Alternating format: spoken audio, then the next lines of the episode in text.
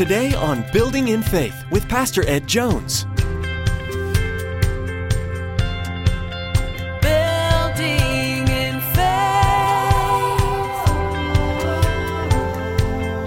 Once we become angry, all of a sudden we're taking up Satan's mantle. We're doing his work for him. He's a thief, he's a destroyer, he's a murderer from the beginning, and you're just saying, Move over, Satan, I'll do your job for you.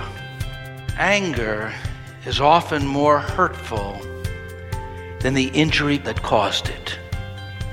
Anger is often more hurtful than the injury that caused it. Reaching up high with arms open wide, we see. You're changing our lives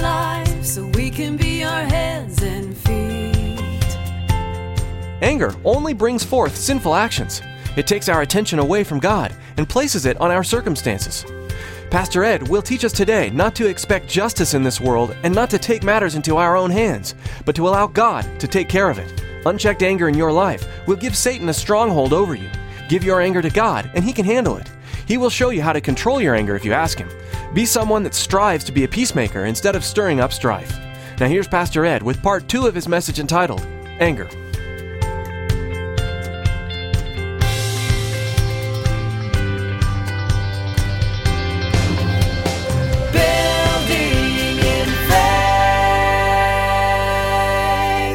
Became disillusioned with their doctor, realizing that his anger was keeping them from the medicine and help that they needed. Anger will ruin your testimony. It'll make you act irrational. Anger hurts everyone around you. Someone has said anger is an acid that can do more harm to the vessel in which it is stored than to anything on which it is poured. It harms you, it impacts everyone around you. Remember the story in literature of Moby Dick? Remember Ahab? He was so angry with that white whale that he was going to endanger his ship, all of the sailors on that ship. He was set on wreaking revenge. He was set on getting even for the loss of his leg. And everyone on that ship died except for Ishmael. Anger drove Ahab, and that anger spilled out on his family on all of those that were on the ships and their family. They lost their loved ones. That's the way anger is. It is a poison, it will impact everyone around you. It's hard to deal with people who are angry. I mean, you can't do anything right. There's a poem by George Eliot. I changed the poem slightly. Listen to it. Some fretful tempers wince at every touch. You always do too little or too much. He shakes with cold, you stir the fire and try to make it warm. Now you're roasting him. Serve him meat, and he would like fish. Serve him cod, and that's not what he would wish. All your efforts double his distress. His only pleasure is to be displeased. That's the way anger is. It makes you irrational. You don't think clearly. You don't think logically. It's a temporary madness. It's an insanity. Anger will do something else in your life. It not only impacts everybody around you, but it displaces God from his rightful rule and reign in your life. It displaces God's role in your life. In Romans 12 19, do not take revenge, my friends, but leave room for God's wrath. For it is written, It is mine to avenge, I will repay, says the Lord. We're told in Scripture, let God deal with people. The problem is when we deal with people and anger takes over, we mete out too much. We go too far. We want to be judge and jury and condemn people that hurt us, leave it in God's hands. He knows, He sees, He can evaluate things. Don't try and take Him off His throne and say, God, I'll handle this one. Don't be like the little child who was upset with a friend and someone said, Listen, vengeance is the Lord's. And the little child says, Okay, I'll give God until Saturday. Let him deal with it. Justice is only safe in God's hands. Whenever a person displays anger, they bring out the guns, and then the other side brings out bigger guns. And then they go out and bring out the cannons, and it just escalates and builds and builds and builds. Uh, the Bible tells us that God is the one to take care of judgment. I read about a story of a man in Philadelphia, Pennsylvania, the city of brotherly love. Well, he was in a traffic jam and he waited for a quarter of an hour to get into a lane. And just as he was about to get into the lane, somebody drove by on the shoulder of the highway, cut in front of him, and to make matters worse, he laughed at him and made an obscene uh, sign to him. When traffic came to a stop, the offended motorist opened his glove compartment, took out a gun, and went and shot the other motorist to death who had cut in front of him and insulted him. Leave things in God's hands. He is the one who will do things well and rightly. Don't expect justice in this world. It is not a just world. Don't expect fairness in this world. It's in the next life. It's when the judge of all the earth will rule and reign. He'll judge men. Don't take matters into your own hand. Leave it in God's hands. Listen to Leviticus 19, 17 to 18. Do not hate your brother in your heart. Rebuke your neighbor frankly, so you will not share in his guilt. Do not seek revenge or bear a grudge against one of your people, but love your neighbor as yourself. I am the Lord. That's God speaking. Anger, it impacts everybody around you. Anger displaces God from his throne and places you on the throne. Anger opens you up to satanic influence.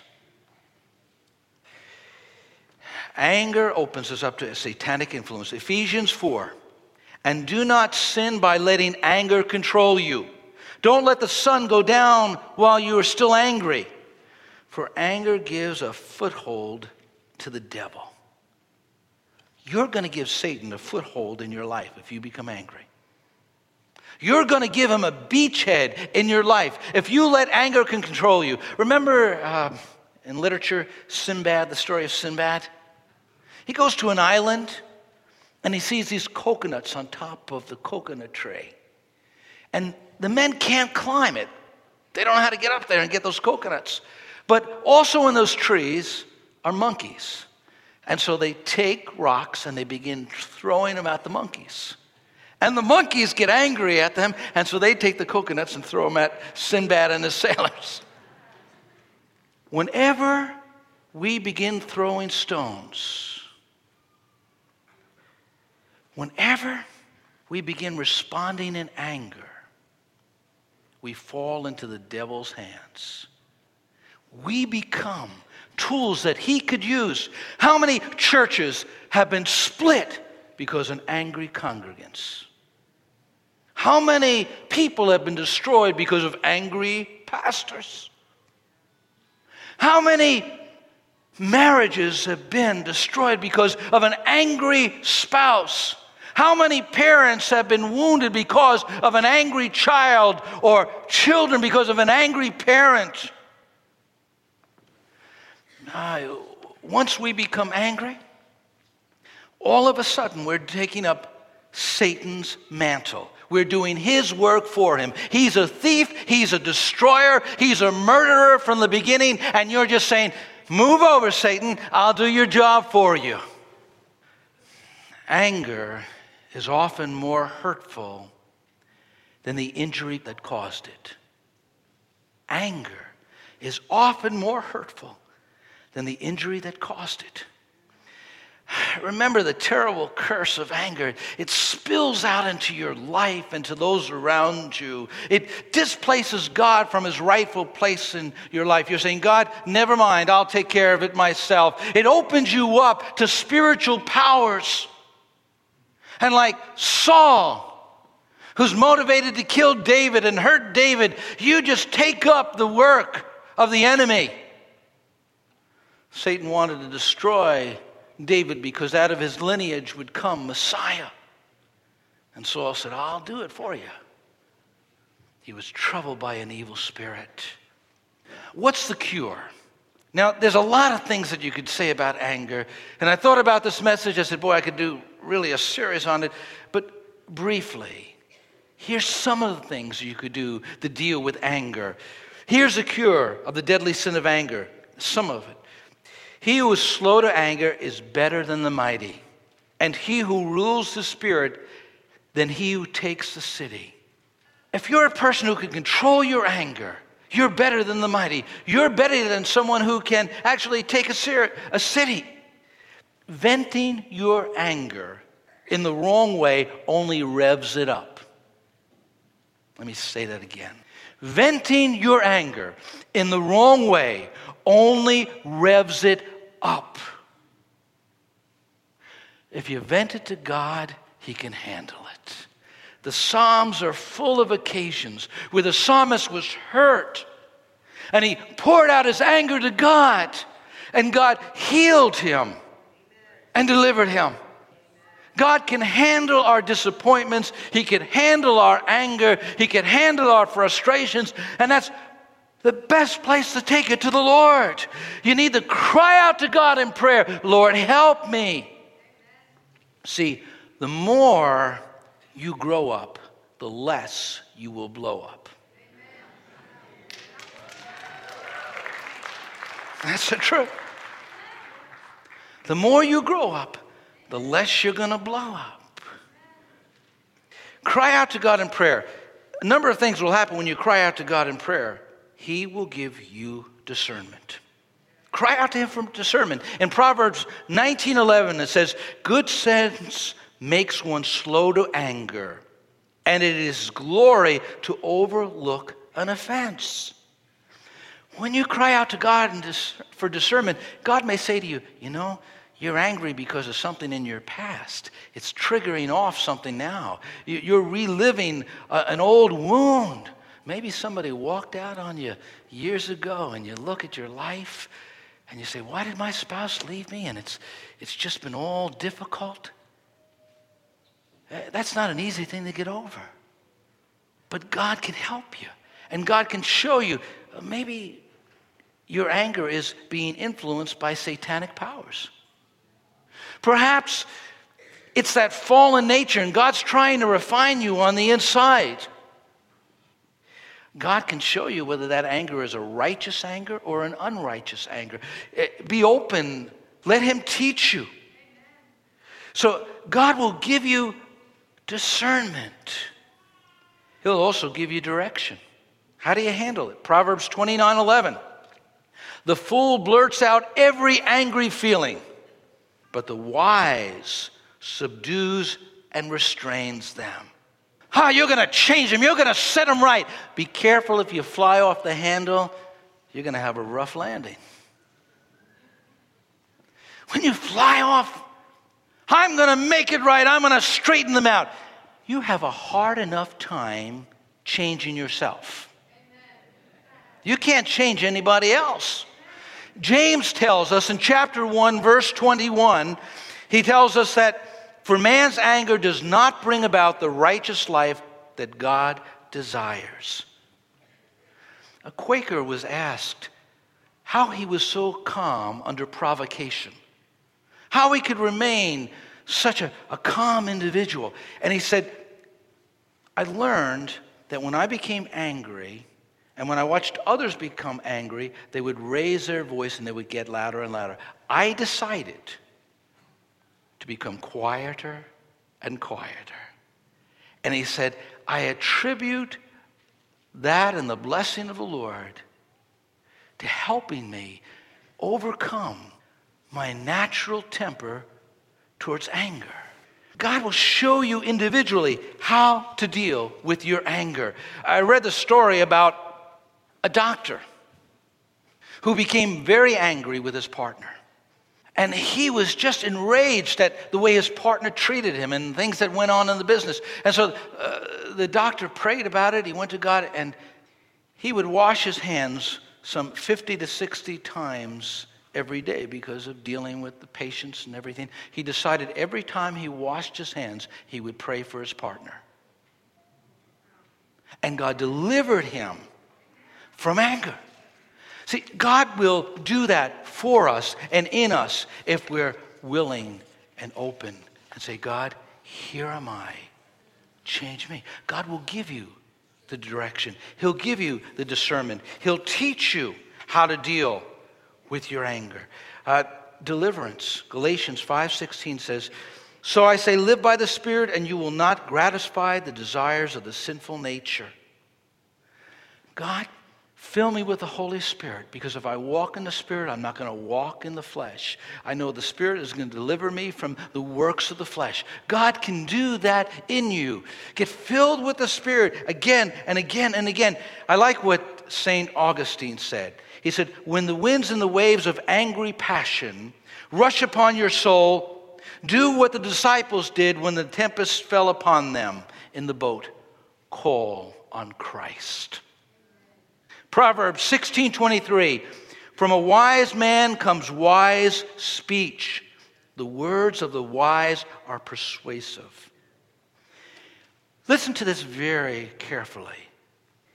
Anger is a tool for change when it challenges us to become more of an expert on self and less of an expert on others. Somehow, an angry person, I mean, they dream up scenarios in their mind. They're going to have a confrontation with this person. And of course, as they dream up the scenario, they always are going to wax eloquent. They're going to be able to defeat their adversary. Their reason is impeccable. And, well, it very rarely works out that way, right? Right?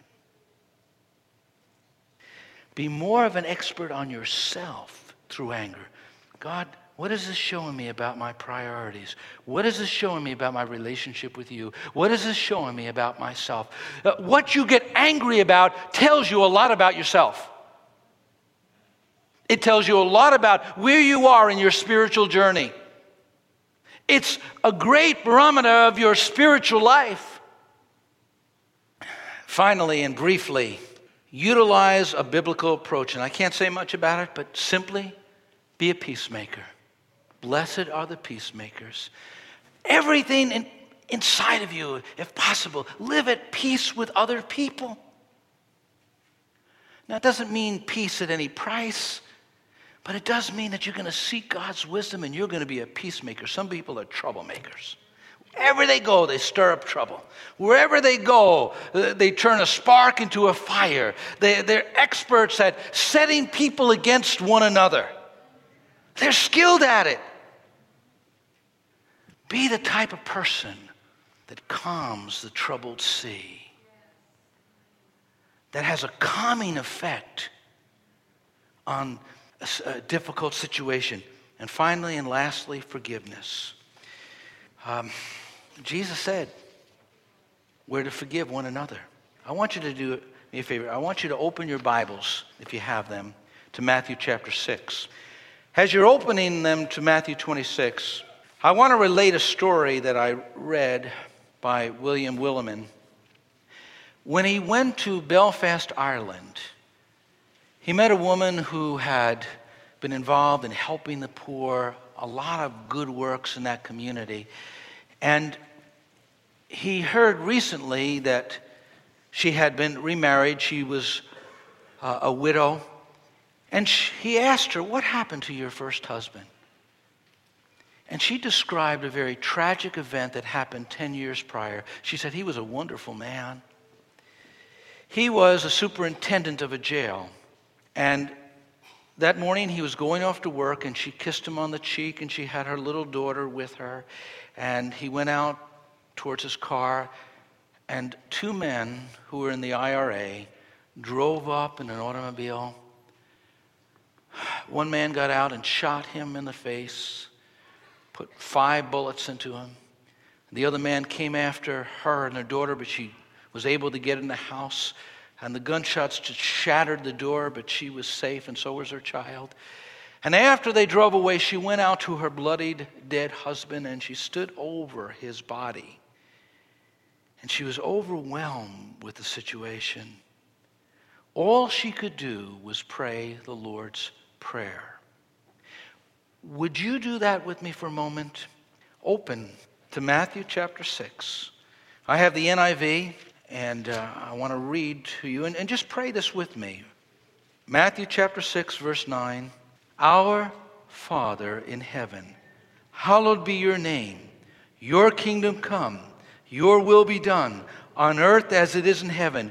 Give us today our daily bread. Forgive us our debts, as we also forgive our debtors Stop there. When she came to that part, she said, God, I guess you want me to forgive. You're going to have to help me do that every day. You're going to have to help me from being destroyed by anger. Those two men that had killed her husband and tried to kill her were never convicted, never placed in jail.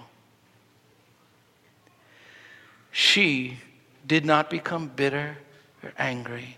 God gave her the grace to overcome that anger. She said, I would pray the Lord's Prayer. Now, let's read on. Forgive us our debts as we also forgive our debtors. And lead us not into temptation, but deliver us from the evil one. The NIV stops there, but the King James, the NIV, New King James, all record Jesus' comment on the Lord's Prayer, and this is the only one of the petitions in the Lord's Prayer that Jesus has comments on or a commentary on. For if you forgive men when they sin against you, your heavenly Father will also forgive you. But if you do not forgive men their sins, your Father will not forgive you your sins. If a woman in Belfast, Ireland, conf- forgive an IRA uh, assassins who kill her husband and so blow off his face that even his mother could not see him. And it was horrific. If she could forgive, couldn't you? I want you to think about someone who you're angry with. Someone who's wronged you. Could be a spouse, it could be a friend, it could be a family member, it could be church person, whatever. I want you to say their name in your heart. Say their name to the Lord. Say it. Who are they? Who are you angry with? Shout their name to God. Ask God for the grace to forgive them. Don't let anger control, dominate, and govern your life.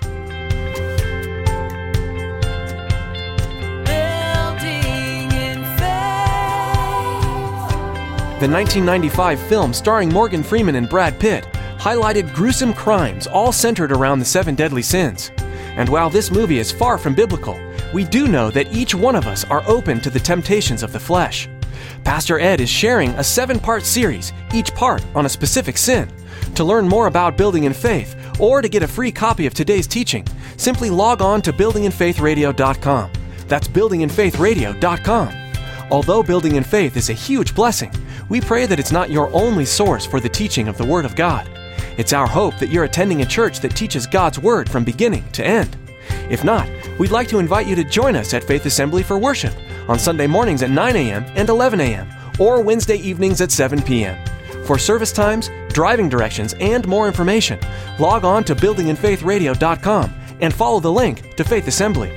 Or feel free to give us a call at 845 462 5955. That's 845 462 5955. Well, that's all the time we have for today.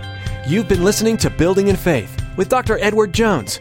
Please join us next time as Pastor Ed continues teaching through his series entitled Seven Deadly Sins, right here on Building in Faith. Your word restores.